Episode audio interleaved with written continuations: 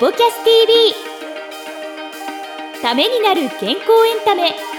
この番組はスポーツを通じて人々の健康生活の実現を目指す5台の提供でお送りいたします。YouTube 版ではエクササイズ動画もお楽しみいただけます。こんにちは早川洋平です。石崎裕太です。ためになる健康エンタメスポキャス TV この番組は YouTube ポッドキャストでお届けしています、はい。えーチャンネル登録番組のフォローよろしくお願いします。お願いします。まあ石崎さんもこうピンチヒッターでレッスンたくさん入る日とかたまにあったりするんですか、過去にはありましたね、うん。今日私事なんですけどこの五代さんの番組とは別にですね、ええ。午前中も別の番組を撮ってて多分10時間ぐらい喋ってるんですけど、なんか一つのことを同じことをもういひたすらやる日とか、まあたまにあるじゃないですか。はいはいはい会社の中にいる時にも、ちょっと気持ち切り替えなきゃなみたいな時とかってありますよね。あありますねそういう時ってどうやって切り替えてるんですか？いやまあ会社って言ってもテニススクールに事務所があるんで、うんはいはいちょっとフラッとレッスン見に行ったりとか、うんああ、そっか。体伸ばすこと好きだからストレッチしちゃいますよね。まあ、いつでもどこでもできますからね。できちゃうそさあ、ということで、今回は、えー前回引き続きですね、はい五代博楽のヘッドコーチ、はい大橋コーチにですね、はいご登場いただいてます。今回後編をお届けしたいと思いますので、はいえー楽しみにご覧いただければと思います。はいそれではどうぞう。どうぞ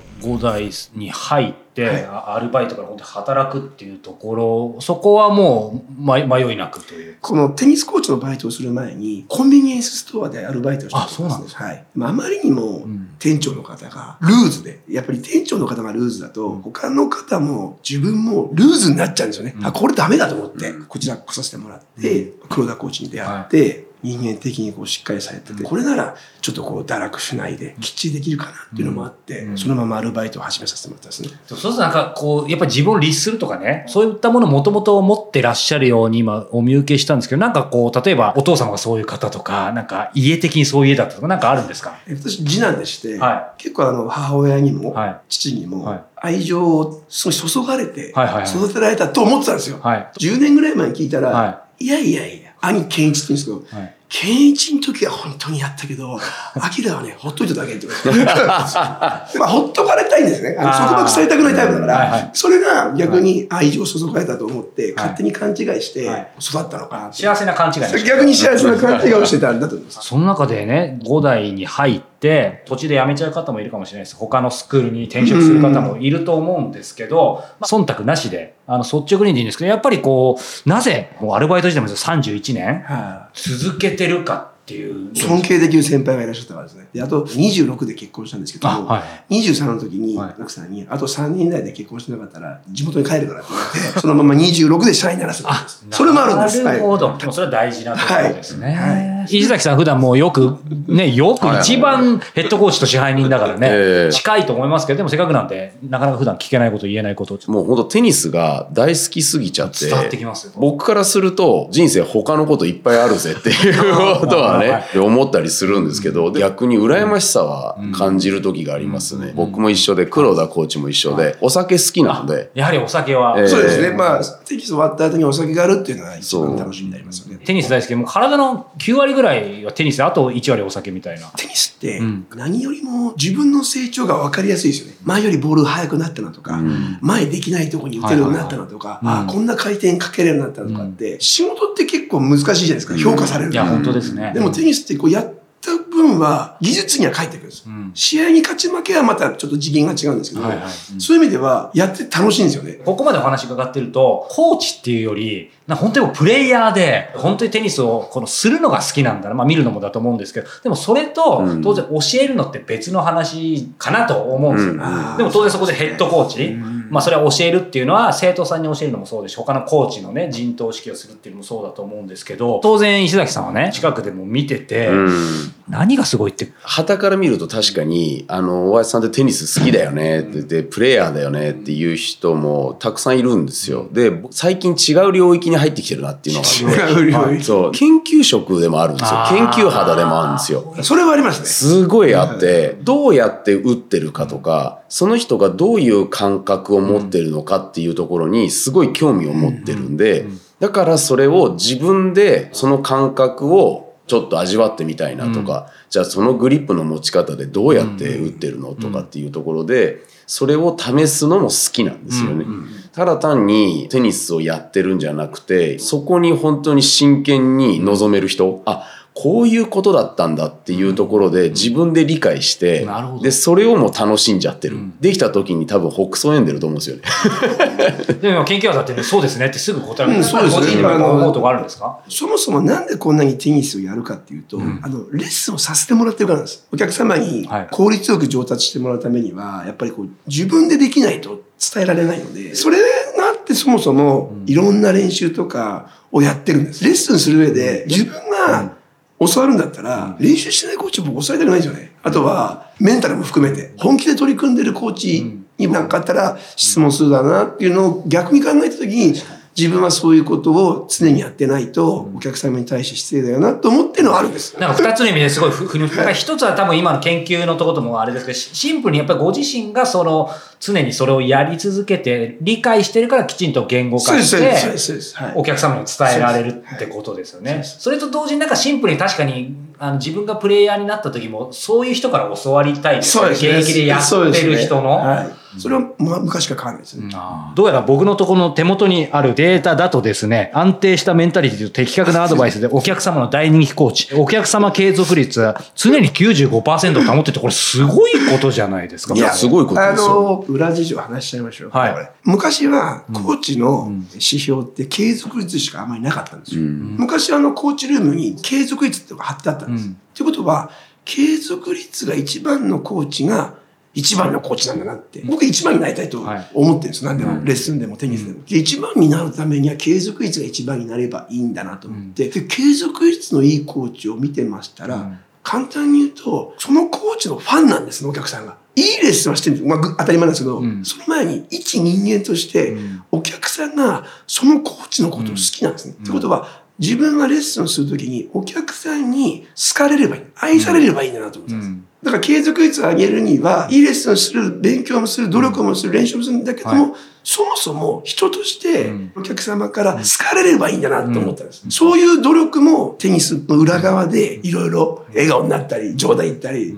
なんかユーモア言ったりして、いろいろやってきたんです。そういえば。愛されればいいんですよって確かにその通りなんですけど、愛されるためにどうするっていうのもあれですけど、それはじゃあ、もともと持ってらっしゃるキャラクターもあるのかもしれないですけど、努力して後天的に身につけてるところもあるってことですか？えーと、これは、んつくづく思ったのは、その中学時代のバレー部の最後の予選で一回負けちゃったんですね。もらい泣きして、でみんなで一緒になって共同作業して、うんみんなが楽しそうにしているのを見るのがすごい好きなんですよ。グループレッスンで言うと、コーチとして仕切らせてもらいながら、お客様が最後のゲームで、一人一人が精一杯のプレーをして、それがダブルスで組み合わさって、チーム、グループが盛り上がってるのを見るのが、すごい好きで、それをやるためには、その時の雰囲気だったり、はい。体力の状況だったり、気温であったり、っていうのをずっと見ながら、はい。盛り上げてあげながらするっていうのを、多分やってるんですよね。そのためにはい、お客さんがどういうお仕事をしてたりとか、出身はどこなのかとか、ちょっと聞きづらいですけど、お子様がいるのとはいかっていうのを、ちょっとこう聞いて、事前情報と知ってる中で、毎週毎週、こう、声掛けとかをして、その日の状況を見て、ちょっと今日足痛そうだなとかを、多分そういうところがいないと、細かく見えてるのかもしれない。すごいですね。だからこそ今日呼んでいただいたと思うんですけど、え前回黒田コーチ出ていただいた時も、うんテニスだけを教えてるわけじゃないっていう話がありましたけど、まあ通ずるとこもあると思いますし、また大橋コーチならではの常に頭フル回転ですね、そういう意味ではこの仕事してる時。そうですね。はい。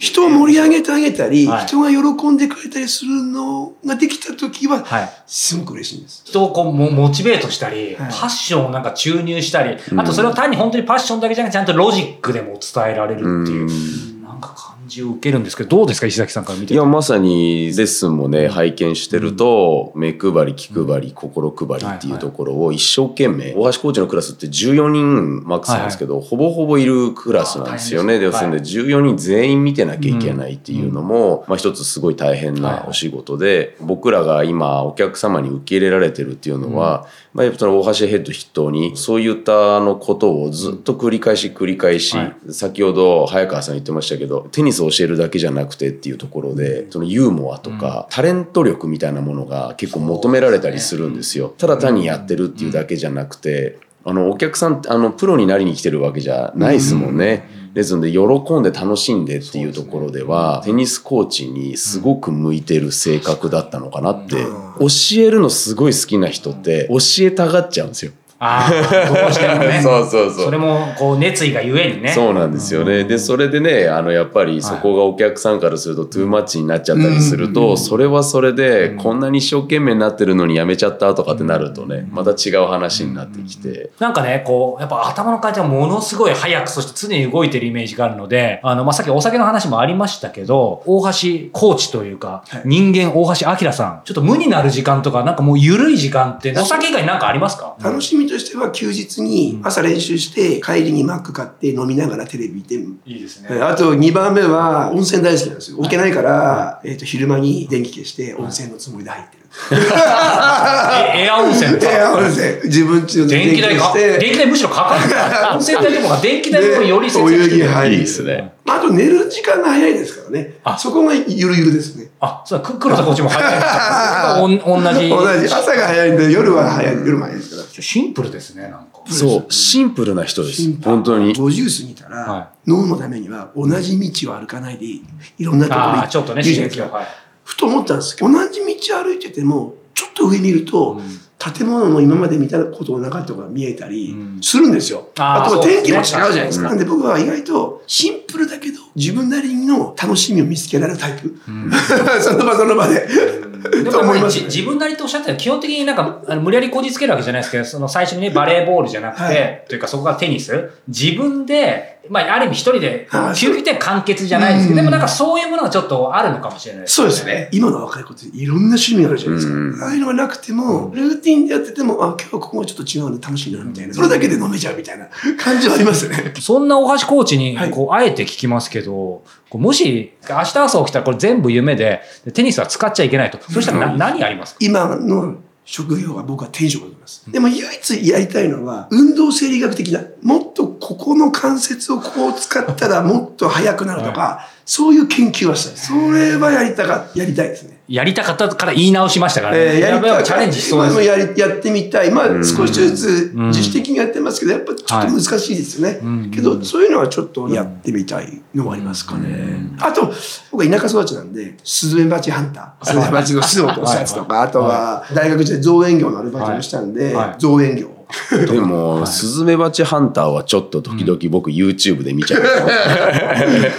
タレント性って、なんか大事だって、ほ本当タレントですね。そうですね全然。振り返って、テニスとか五代とかを全部超越しても全然構わないですこの51年の人生で、人生のターニングポイントっていくつかあったと思うんですけど、はいこの一つなかったら今の俺ないなって思うターニングポイント一つだけ挙げるとしたら何でしょう、まとめちゃうとはい、もう横浜ですね。お、いいですね。簡単に言うと、横浜で全部出会ってるので。はいはい。はい。まず、五大も横浜。うん。大学も横浜、うんご自身になって、はいベテランの全員を目指してるはいパートナーも同じ大学。全部横浜ですね。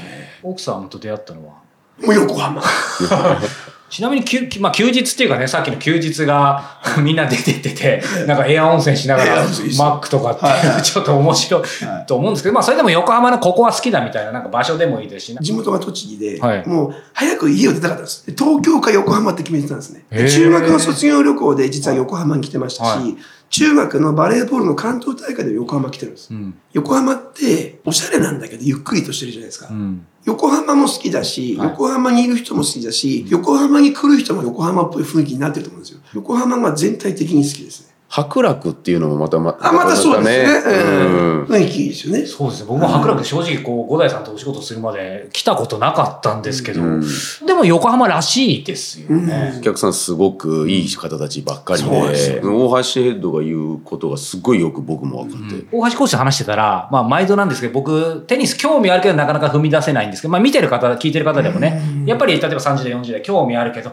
ちょっとなんかハードル高いな、みたいに感じちゃう方もいると思うんですけど、なんか今日の大橋コーチの話聞いてると、なんか、やっぱちょっとパッションが出てきた 方もいると思うちょっと、なんか最後にそういう方に向けて一言いただけるとしたら。テニスはやっぱり見るよりうんやった方が100倍楽しいです。ボールがラケットに真ん中に当たっで自分の狙ったところに行った瞬間っていうのを100回失敗して1回入っても面白いです、そのぐらい楽しいですテニスをやることで自分のメンタル、ストレス発散にもなってるんですよね。もうミスターテニスですね。ということで、もうあっという間のね、お時間を来てしまいましたが、えー今日はですね、五代博楽支店ヘッドコーチの大橋明コーチにゲストでご出演いただきました。大橋さんありがとうございました。ありがとうございました。ありがとうございました。さあ、エンディングのお時間です。はい今回ね、うん博楽の大橋コーチ。はいえー前々回はですね、同じく博楽のレジェンド、黒田コーチにも出ていただいてですけど、各支店あるじゃないですか。ええで、各店舗でテニススクール展開してるとコーチいると思うんですけど、コーチって全部でどのくらいいるんですか？まあ正確な数字はまたね、その時によって違うと思うんですけど。常時いるってなると、